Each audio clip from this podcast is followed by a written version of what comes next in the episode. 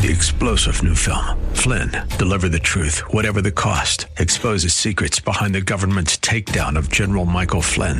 Flynn knew what the intel world had been up to. He ordered the first audit of the use of contractors. This set off alarm bells. He told the truth. He was the most dangerous person for Donald Trump to hire. They had to get rid of Flynn.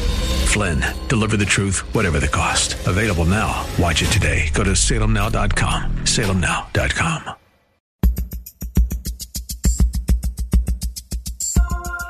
It's Lifeline with Craig Roberts. He's the host of Northern California's longest running conservative talk show. He's a man with a message, a conservative with compassion. He's Lifeline's own Craig Roberts.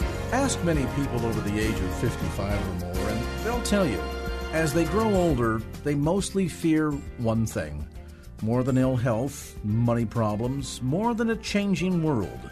They fear being alone. Divorce death can be unsettling, certainly life altering. But the fear of being alone cripples so many at a time in life that can be and should be rich, rewarding, and giving. So, what's the alternative to feeling lost and alone at that point in life? Joining me today in studio from Menlo Park Presbyterian Church and part of their Singles Together ministry is Dr. Margot Gregg. She is a licensed marriage and family therapist in private practice and a member of the California Association of Marriage and Family Therapists and also involved with our friends over at Christian Counseling Centers. And uh, joining Dr. Gregg tonight in studio is Carol Johnson. Together, they co lead New Life Singles Together at Menlo Park Presbyterian Church. And welcome to both of you. Thank you. Dr. Gregg, let me start first with you. Boy, this is a time in life when you, you finally get the point where you've done your time, you've raised your kids, you've done your working and earning, and now here's the time to sort of enjoy the golden years. And suddenly, a life changing event happens. For some people, it's divorce, for others, it's death. Suddenly, you find yourself out of sorts. You're not comfortable in the, the dating world. Maybe people doesn't, don't even know what that looks like if they've enjoyed 10, 20, 30 years or more of marriage.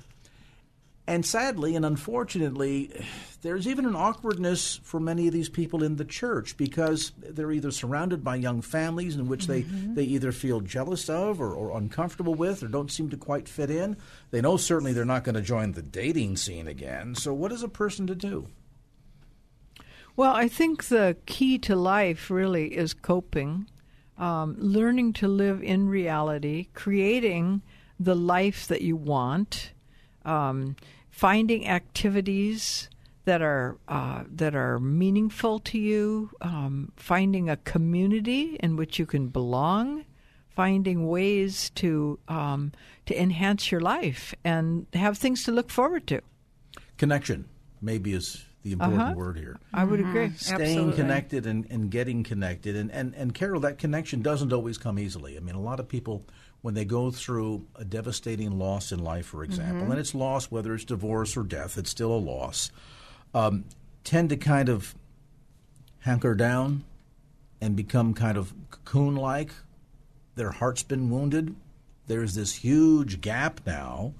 Uh, particularly for married individuals who say, "My goodness, after all these years, my husband, my wife of all these years is now gone, and, and I don't know how, even how to change my language from we to me." That's right. And mm-hmm. so maybe sometimes kind of hunkering down and, and cocooning in, as I say, is a natural, almost protective reaction, and yet that sense of isolation that it can bring can be very devastating, can't it? Can be very devastating and produce some horrible depression. I'm just going back. I wasn't so old when I lost my husband, but I've been in the singles world basically for about 34 years because he died very young. I do remember what happened when I went to church, though. And I remember being with another widow who had lost her husband two weeks before in a different church. And she called me one day, maybe my husband had been down, dead about six weeks, and she said, Do you feel invisible in your church? I think this is true for older mm-hmm. people too. And I said, What do you mean? And she said, Nobody knows what to say to me anymore, so they just ignore me. And then I started noticing people didn't know what to do, so they just kind of treat you like a piece of furniture. And I'd forgotten about that till you just talked about that, about how hard that was. And then trying to find a place in the church as a single person, after you say, I had been in what we call we used to call neighborhood groups in our church, and my husband and I were in charge of one of those. Suddenly, I was the only single person, and that didn't last too long.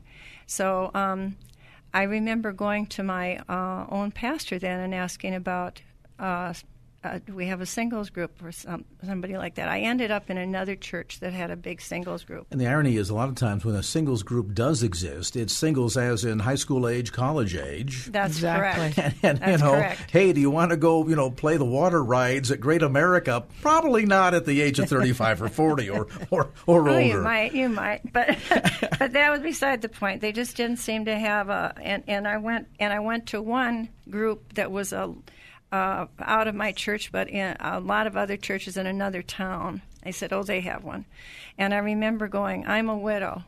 I'm grieving my husband. And I sat next to some woman who was divorced and complaining about her ex and on and on. And I thought, I remember coming out of there and I said to my friend, that wasn't much fun to go and listen to other people's stuff when you're hurting.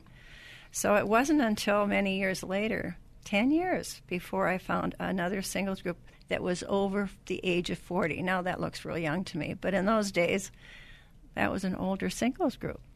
Dr. Gregg, I'm curious. There's this sense of awkwardness. Uh, you know, I think uh, Carol touched on it that not only once you have gone through that loss, again, divorce or, or death, whatever it might be, you're trying to fit in again. You're used to always going to events as couples, and all of a sudden now you get invited to the same groups and you feel like a third wheel.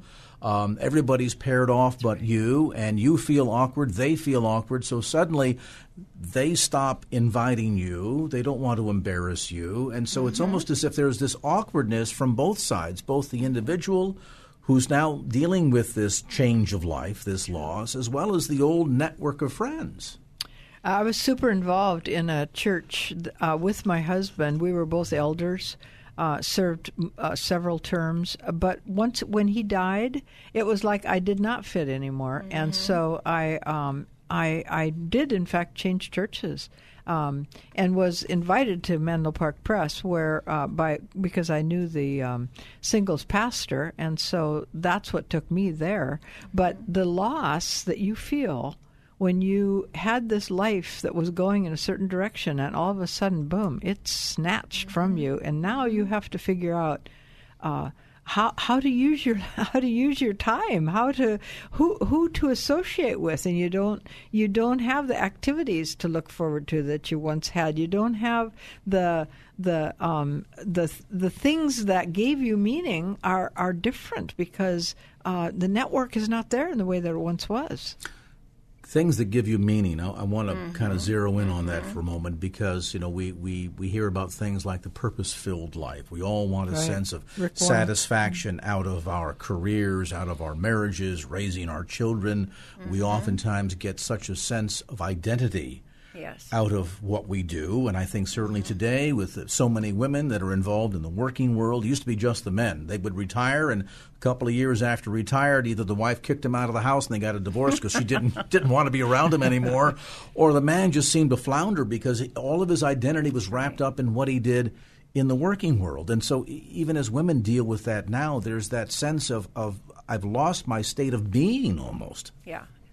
You know, uh, when I was a freshman in college, which was a few years ago, I re- I was exposed to a book by Viktor Frankl, Man's Search for Meaning, and the book is about logotherapy, about um, being in a concentration camp and finding meaning every single day in that setting. And that's probably as big a stretch as one would ever have to make, is trying to find meeting in that kind of adversity. That certainly is on the extreme, but I think indicative of the notion that it really is incumbent upon the individual Yes. to be proactive about this, isn't it? Mm-hmm. Exactly. You know, i- i- if you've lost someone through death, we know in the early days that there's going to be, you know, a gathering of friends and family, and they're taking you casseroles to eat and offering to right. take you shopping. Do you need anything? And mm-hmm. then three or four weeks after the memorial service is behind you, they've suddenly mm-hmm. forgotten your telephone number. And if you just sit and stare at the phone waiting for someone to call, it may be eons before that phone rings. You really need to be proactive then, in a sense, Exactly. to get out and say, how do I find a redefined meaning and purpose in life?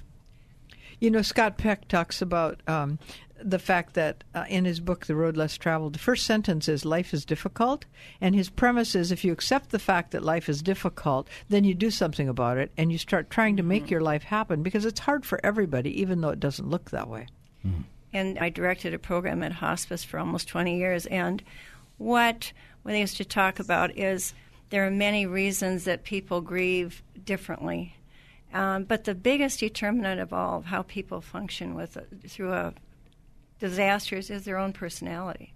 So you can have somebody can have a whole bunch of stuff happen to them, and they're resilient. And who knows how that happens? But um, it's true that you um, there's so many things to deal with as you're going through grieving. A lot of it certainly is perspective. Yes. I would think from a Christian standpoint, From a a lot Christian, of it too would right. be your relationship with the Lord. Yes, How plugged in absolutely. Mm-hmm. you are in terms of prayer and Bible study and getting a sense of of being and satisfaction in your identity in the Lord. And they, Mm-hmm. you know, certainly all struggle. The reality is we lose a spouse through death or divorce. There is a change in identity. Um, Mm-hmm. if we reach retirement age and we find ourselves suddenly alone, there's the change in identity in that arena as well. Mm-hmm. But foundational to all of us from a Christian perspective ought to be our relationship with the right. Lord that can serve as sort of that springboard, if you will, um, into finding a, a, a new sense, a new direction, and a renewed sense of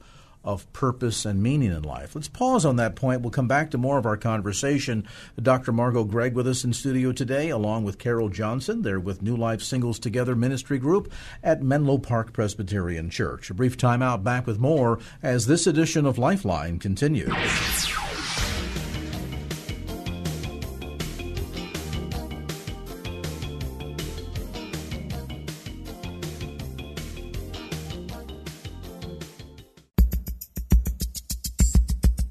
Now back to Lifeline with Craig Roberts.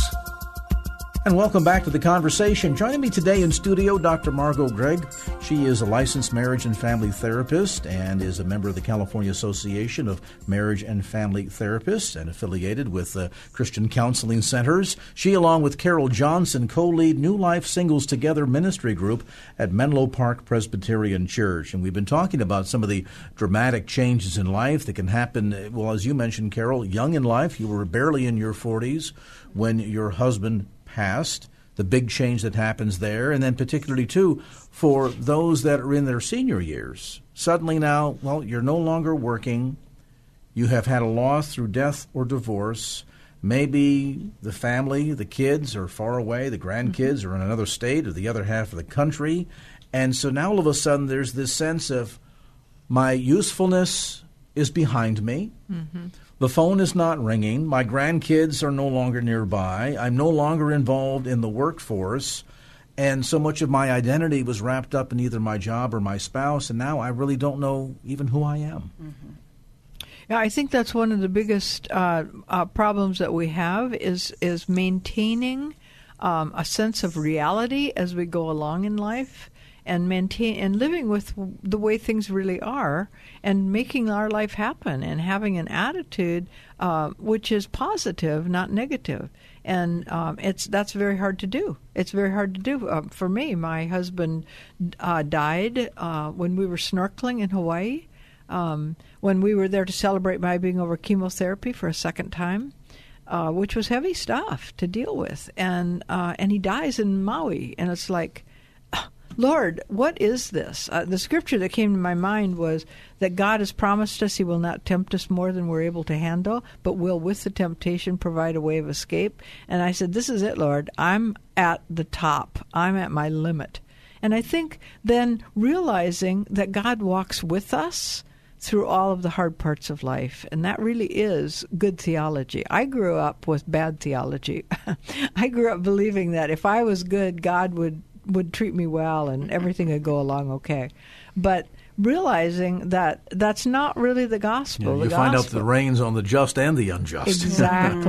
Mm-hmm. And mm-hmm. and and if in fact we accept the fact that God's promise is to be with us, not that things will go well for us and not that things will go the way we script them, the way we want them, but that God walks with us through the hard hard parts of life. And you know, when that rain falls, we can either choose to um, to drown and not make any effort, or we can learn how to dog paddle and how to survive. It, it again, a lot of this goes back to a matter of attitude That's right. and how how willing you are to to reach out and and to kind of take charge, take control again of your own life. I'm struck that both of you, having gone through your experiences, both found that the churches at the time that you were attending were not adequately meeting No, their needs or not don't. prepared to meet the needs of a older adult single that did not fit into the, the young singles college and high school age group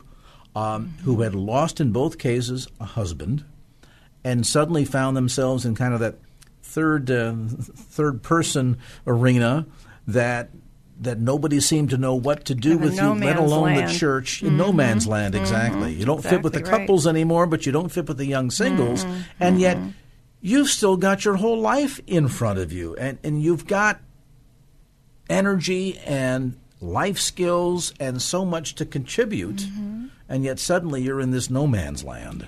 You know, one of the things when I was listening to Margot that has always helped me is that I do believe that everything that comes to us goes through the Father's hand, as it says in Scripture. Therefore, when these things happen, I might not like them, but I think, you know, God has allowed it, and we know that we have.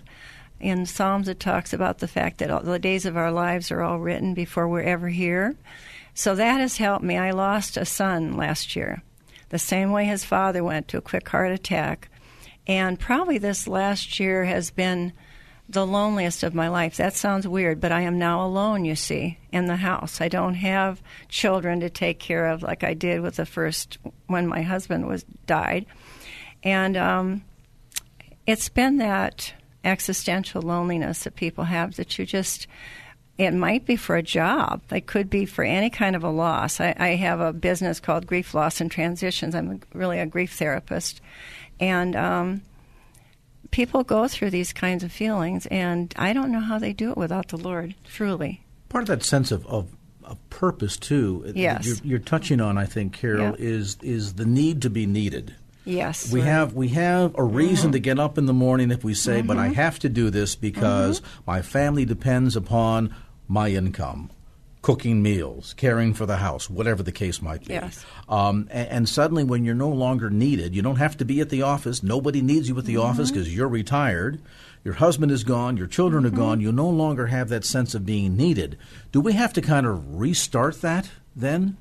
Um, so. particularly for older adults, and say, I need to get into a place where there is a reason for me to get up That in the morning. correct. And if it's going and volunteering at a homeless shelter or Mm-hmm. being a mentor to young children that need somebody to teach them how to live life, how to read a book, whatever the case might be, does that help to reset that sense of purposeness in life? Oh, I think that's absolutely true. I I I think uh, one of the memories I have is after my husband died, and that was before I was sixty. Uh, so I was still, you know, uh, I'm, I still am working, but um, I was driving home, and I was kind of hurrying to get home, and all of a sudden it struck me: there's nobody at home. There's nothing to go home to. Mm-hmm. And it was so deep in me. The mm-hmm. things I missed when Wally died were uh, many, but one I, was him making coffee in the morning and bringing it to me. So you have to get a whole new routine That's right. that works mm-hmm. for you.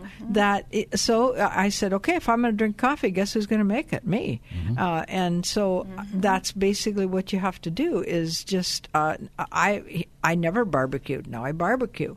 You know, you do the things you have to do to mm-hmm. create a normal kind of a life for yourself. Is it important at this juncture too to be well grounded or connected? And and I ask that Very. question because I think of the vulnerability mm-hmm. of some seniors. For example, we read these scandalous things on the internet about some senior who's been a pen pal with somebody in the Ukraine or wherever they might be and has mm-hmm. siphoned $100,000 out of their savings because they thought they were carrying mm-hmm. on a romantic interest with this individual that in fact was just simply preying on their vulnerability. And I think, why wasn't there anybody there in their life to intervene and say, wait a minute, what do you mean you're taking $50,000 out of your IRA to send it to somebody, you're going to wire it to what? Somebody you've never even met before? Right. So I, I wonder if this just sense of being connected and grounded Yeah. with others, with a community, becomes particularly important because of the vulnerability. Well, that's exactly right. That's why community is so very, very important mm-hmm. to have people that you can trust, people that you can do things with, people that that will love you. Now, and that's really what we have developed at at MPPC is a community, a family, an extended family, really is what it amounts to. You mentioned earlier M. Scott Peck. I, am reminded of some of his writings in that book, the, the Road Less Traveled, that this sense of community is not something that necessarily happens by accident. It needs to, it needs to no, be built, doesn't it? Right. We need to be purposeful, intentional, very and intentional. intentional. Mm-hmm. And and when we're younger, we meet, we fall in love, we have a family, that kind of creates automatic community. Mm-hmm. Now we're at a point in life where we might get married again, but likely not. We're certainly not going to have any more children. And so, mm-hmm. where do we go to create that intentional community? And certainly, church is an important place to do it. And, and I would imagine if you're in a church that doesn't have a ministry that specifically addresses some of the unique needs and challenges of older singles, then two pieces of advice start one or go out and find a church that does have one. Yeah, that's and that's been, I mean, we drive, I drive 45 minutes a Sunday. People say, why do you do that? Because it was the only game in the whole area mm. that I could find where I knew I already had had that community earlier and it collapsed in another church and there, nobody has it. Is the church missing out on something here? I mean, I we think about it. the baby boomer generation. Oh, we've been fighting about this for a long wow. time. I mean, yeah, and it, that, that half, drain half of, of America. the population is single in the Bay Area. And you think about the baby boomer generation, those of us born between 1945 mm-hmm. um, or 46 and 1964, 80 million of us. Mm-hmm. And you know we're eventually all going to be you know right. facing these same challenges, and I'm just wondering if the church should wake up and say, "Wow, Talk about a dynamic, incredible, unbelievable mission field here. You're, pre- you're preaching to the choir here, yep, Craig, because we have been fighting this battle, trying to to help see the importance of providing a meaningful uh, um, setting for um, singles and it's a hard thing to keep going because people don't see the value. And they, yet we have Vacation Bible School and Young exactly. Life, and right. we have right. all of these. And I'm not knocking any of those programs. No, I, of you course know, not. I think Awanas and all of those are, are wonderful, important, viable ministries for young people and young families, and yet to recognize the need to, to not only minister to the needs of the older single community, mm-hmm. but also recognize we as the church were sitting on a gold mine exactly of That's- we've been- knowledge and right. experience. I mean, we look at so many stories about these wayward kids that are born to single parent families, and the father has never been around at all. Mm-hmm. The young man or young girl has nobody to mentor them about the things of life. What an opportunity it could be to be able to plug together Mm-hmm. the older, experienced adult with the younger person who needs life experience and Exactly. knowledge and understanding. And here you have a person that's just a gold mine of all of that. Wow. And Yeah. give the older person such meaning. Absolutely. We're going to pause on that point, come back to more of our conversation as we're visiting today in studio with Dr. Margot Gregg. And also with us is a marriage family counselor Carol Johnson. Together, New Life Singles, together group leaders at Menlo Park Presbyterian Church. A brief timeout. Back with more as Lifeline continues.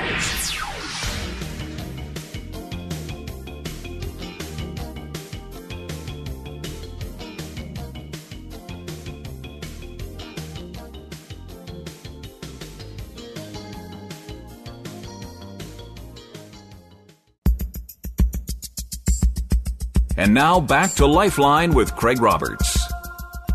Welcome back to the conversation as we're talking about, well, not just growing older gracefully, but what does it mean to be over 40 and single? And how do you go about getting that sense of meaning and purpose again in life? And not only in terms of, of, of having that sense of, of usefulness that continues as opposed to feeling like it's been outlived, um, recognizing too that while your identity might have been wrapped up in your working world or in your spouse, now that all of that has changed, um, you can find your identity most importantly in Christ Jesus. And I guess at the core, that really is the message here, isn't it? It is. I want to say, though, that having a group like we have at MPPC is is so amazing for people because you are right. People do not remarry. Seventy percent of men are still married when they die. Only about thirty-eight percent of women are. And when the older we get, the less chance that happens. So for me, this group has been so amazing because the men in the group become brothers. It's not like a we are older singles. I don't think there there are a few people that come in there looking for somebody. But for the most part we are like brothers and sisters in Christ and it's really wonderful. I cannot tell you I broke my hip a few years ago in class and the kinds of things that both the women and the men in that group did for me were amazing. And last year when my son died, they did all the food at the funeral and all of that stuff. And it was so amazing to have this army of wonderful Christian brothers and sisters supporting me. And people need that. They come in so lonely and broken and shy. And Margot is wonderful about being very inclusive. And I try to do that too, so that when people come in, they feel like they're enveloped in, in Christ's love, but also in people who understand their situation. You used the word earlier, Dr. Gregg, um, intentional. Uh, mm-hmm. Uh, I, my my memories go back to my my grandmother, um, who passed at the age of 93 after a, just a brief three day hospital stay. Um, she went to senior citizens twice a week, mm-hmm. walked to church every Sunday, read the newspaper cover to cover every single day, was up at six o'clock in the morning, and went to bed after the 11 o'clock news was over with every night. Uh, still entertained in her home and would have the gang, as she would call them, over to play pinochle or, or canasta at the house once a month. Um, she stayed plugged in and active. Kids all grown. Uh-huh. Had retired from a 35 year career at See's Candies. She used to say it was the sweetest job in the world. and yet, I was struck by the fact that she remained active. She uh-huh. was involved in the Sons of Italy and with various uh-huh. other charitable organizations, and and served as a judge at the local polling place um, for many many years. So that every election she was there. And uh, we used to joke. I'd show up and she'd say, "My grandson's coming now to cancel my vote." But anyway, I learned that sense of remaining plugged in, even yeah. though she had been divorced Critical. from my grandfather for many, many years. She lived a full active, vibrant life, and I'll never forget the day she was admitted to the hospital. Her arguing with the the um, the entrance nurse and saying, "Well, you know, you have to stay for some tests," and she kind of uh, begrudgingly agreed to do so, and then turned to the nurse and said, "But make clear of this: I will stay only tonight because I'm not missing two days of senior citizens in a row." That sense of the, the value of importance of being That's plugged right. in with community, intentional living right. is what struck me mm-hmm. about what made her life so full, literally up to the very end. Yeah, and my mother died at 94 and had that same thing. We all would go home and we would all be together, and there was always a family that kept her going. And so there was this, all these things that she had to give to us, so that's what kept her alive. And she too was involved in church and and uh, sewing for people uh, to be sent with to missionaries, doing all kinds of things mm-hmm. that gave her meaning. In the few moments that remain in our conversation today, I, I, want each of you to take a couple of minutes, if you would, from your own life experience, and for the benefit of those eavesdropping on our conversation right now that are today where you were. Maybe it's a sudden loss because of death, maybe divorce, and now they find themselves older, mm-hmm. single, alone, not feeling like they fit in anywhere. Mm-hmm. Share some of your, your insights and advice. And let me start first with Dr. Margot Gregg. Well, I, I, have been thinking about a scripture, which is 2 Corinthians 16 through 18, which is, um, Therefore we do not lose heart, though outwardly we are wasting away. I like mm-hmm. that. Inwardly, we are being renewed day by day, for our light and momentary troubles are achieving for us an eternal glory that will outweigh all of the struggles. So fix your eyes not upon what is seen, but on what is unseen. For what is seen is temporary, but what is unseen is eternal. And the Phillips translation, uh, which I, I was on the Young Life staff at one point in my life, um, and the Phillips translation says, We are knocked down, but we're not knocked out. Mm. And I love that because yeah. I think that things knock us down, mm-hmm. but we can't let ourselves be knocked out. We have to somehow um, keep a balance in our lives that are that give us meaning, that give us purpose, that give us uh, significance, and help us stay fixed on uh, Jesus and on the, the the healthiness that He offers to us through our choosing to be more Christ like until we take our last breath, until that's what the whole finish well concept is about. That as long as we're on the earth, we need to be be reframing what's happening to us. We need to be processing what's happening. We need to be communicating with each other in healthy, godly ways. That image of Paul speaking of fighting the good fight, exactly. running the good running race. Good race. You know, uh, nobody feels sympathetic for the guy who just decides, you know, a mile away from the finish line just to plop down and say, you know, ah, this is too much effort. you know, exactly. I, will meet you back at the clubhouse. I, I'm, I'm, I'm not. No. In fact, the one that gets the accolades is the one who finishes the race. This is about finishing well finishing not only with a sense of, of purpose, but that purpose leading to fulfillment. And at the exactly. end of the day, that's what this is really about, isn't it? Because, mm-hmm. you know, we're, we're going to think about our accomplishments and, you know, he was great at his job and all the accolades that we've heard at every funeral we've ever been to. And yet, at the end of the day, the big question is how much of a difference did my life on earth make toward others and ultimately toward the kingdom? And I think this is funny because I think I've got the same verse that I wanted to finish with, but a different version, the message. Mm-hmm. So let me read that, if I may, from 2 Corinthians 4. So we're not giving up. How could we? Even though on the outside it often looks like things are falling apart on us, on the inside, where God is making new life, not a day goes by without His unfolding grace. These hard times are small potatoes compared to the coming good times, the lavish celebration prepared for us.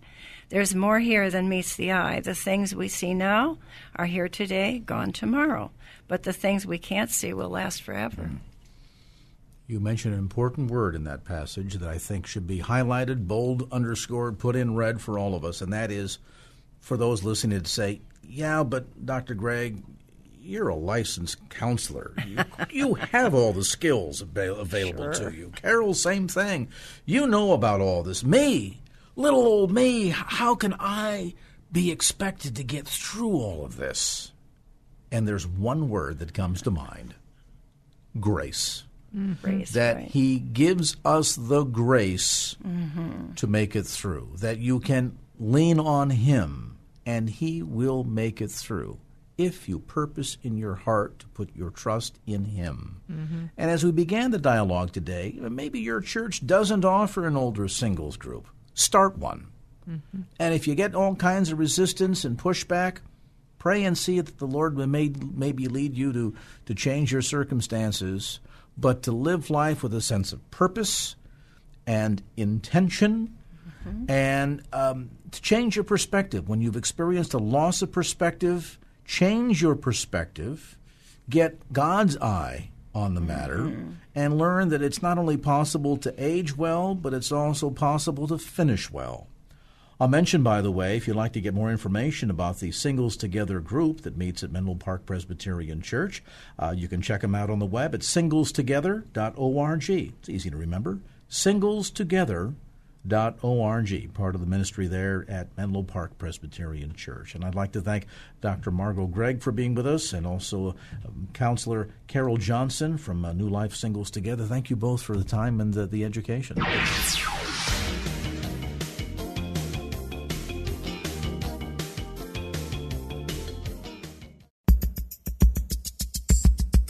And now back to Lifeline with Craig Roberts. You heard on the program news that lawmakers here in California are considering changes to some 34 statutes by, quote, redefining the definition of gender to also include a person's gender expression, close quote. Uh, this on the heels of word that a district here in California, school district, um, would allow children, boys and girls, to identify as boys, girls, or undecided. Now, you talk about uh, creating confusion amongst kids at a time with anything uh, was needed. We need better clarification, better understanding. Some would argue that what's happened here is instead of emancipating a man to be the kind of men and, uh, that that God has called them to be, to be the kind of fathers that God has called them to be, the kind of husbands that God has called them to be, instead our modern culture is emasculating them. We take a look at some insights on this topic. Don Otis joins us on the program. Of course, he's a well known best selling author, many, many years involved in High Adventure Ministries, which his dad founded uh, there, broadcasting uh, Christian programming, both radio and television, uh, literally to the totality of the Middle East. Don joins us to talk about his new book, Whisker Rubs Developing the Masculine Identity. And Don, it's always great to have you on the show.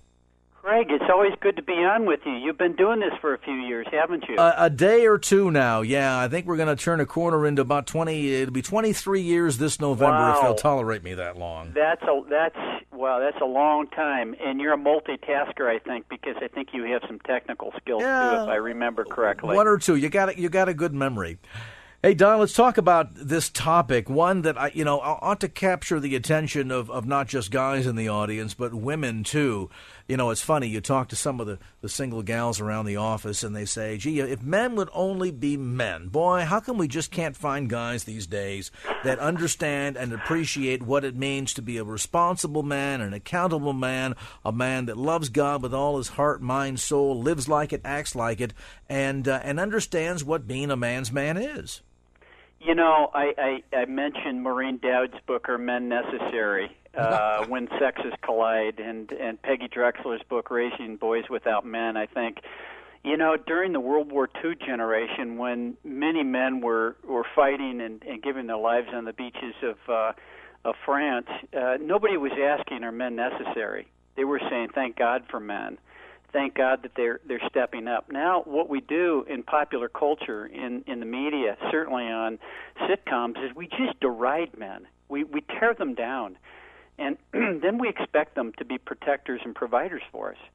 And I'm thinking, you know, you can't have it both ways. You either have to accept the the the benefits of a man who's masculine or you or you uh, you continue to tear him down and and uh, make him into something that God certainly never intended him to be.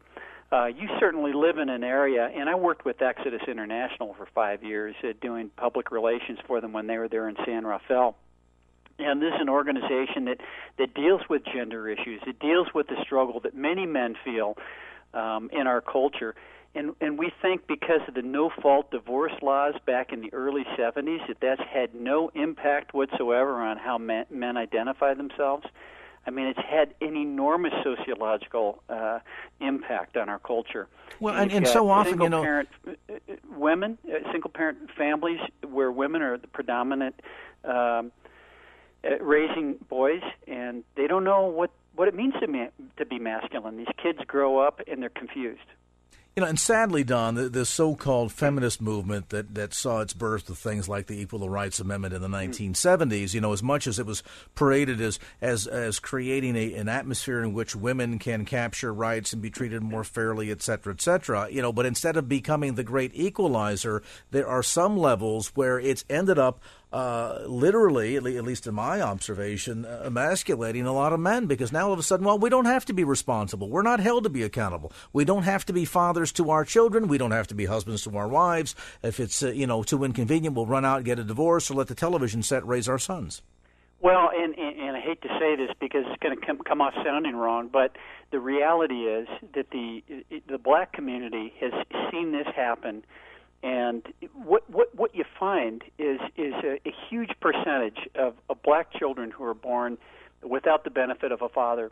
What we're saying is a culture is, hey, we'll give you we'll give you free government services, and and we'll become the father for you because we realize that um, somebody's got to step to the plate and do it. Instead of saying, hey, look, fathers have to become responsible for their own families and and step to the plate and and and be there for their kids, be there for their wives.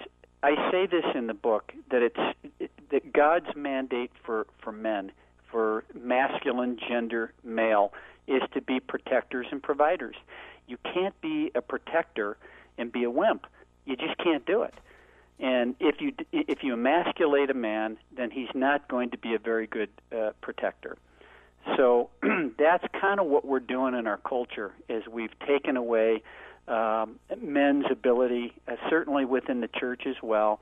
Uh, and we look at God and we look at all of the feminine uh, gender qualities and attributes of God His love, His mercy, His kindness, His grace, all of which are true about God, but we forget about some of those other uh, attributes of who God is: His power, His strength, His might, His His jealousy, His judgment, His righteousness.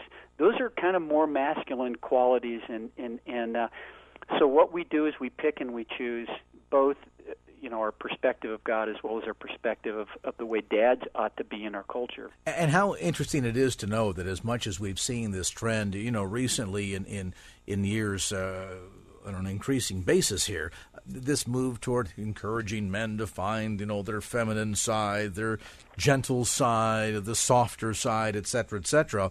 Uh, and and in that process, I think they have completely abandoned some of the more traditional roles of, of, of the guy as the protector, the leader, the provider, the defender of wife and family, and all the responsibilities as God designed a man to have. We've completely let these guys, in a sense, sort of off the hook as they're out to explore their feminine side. And in the end, no one is picking up the baton here, are they? And I and I'm not against I'm not against uh, teaching boys to be sensitive. I'm not against men learning to be uh, thoughtful and considerate and and not acting like Neanderthals. Certainly, that's not what we're talking about.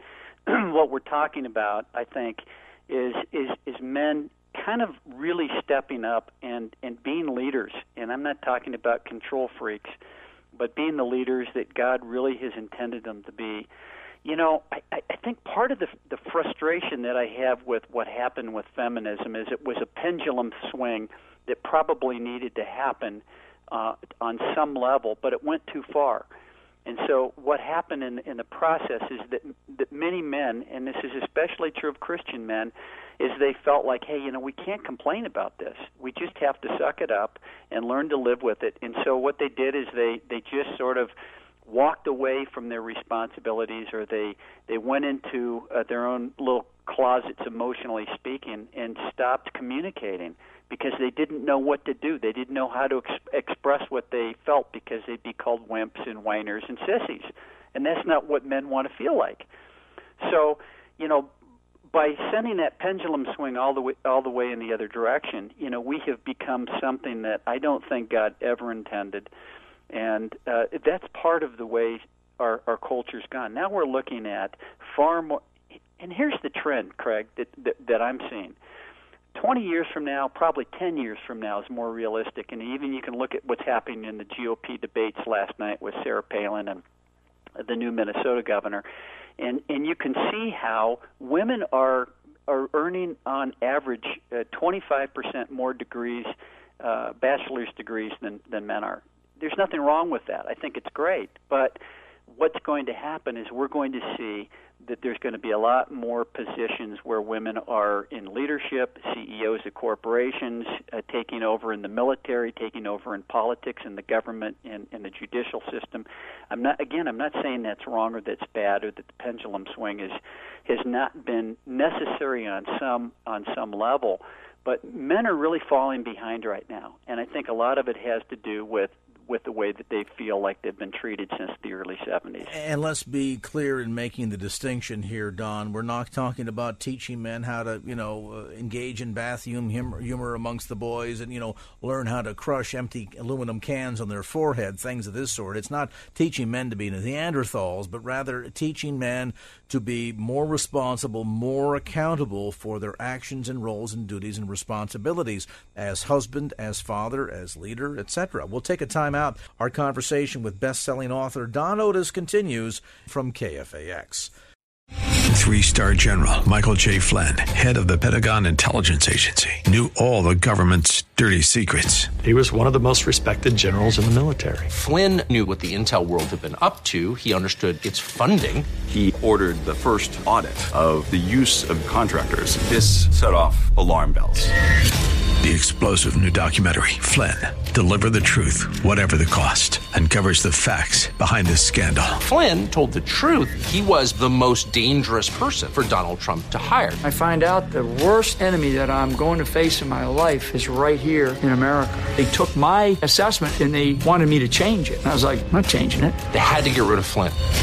With in depth interviews, archival footage, and never before seen personal records of the man behind the headlines. I just felt like I was drowning. Flynn, deliver the truth, whatever the cost. Available now. Watch it today. Go to salemnow.com. Salemnow.com.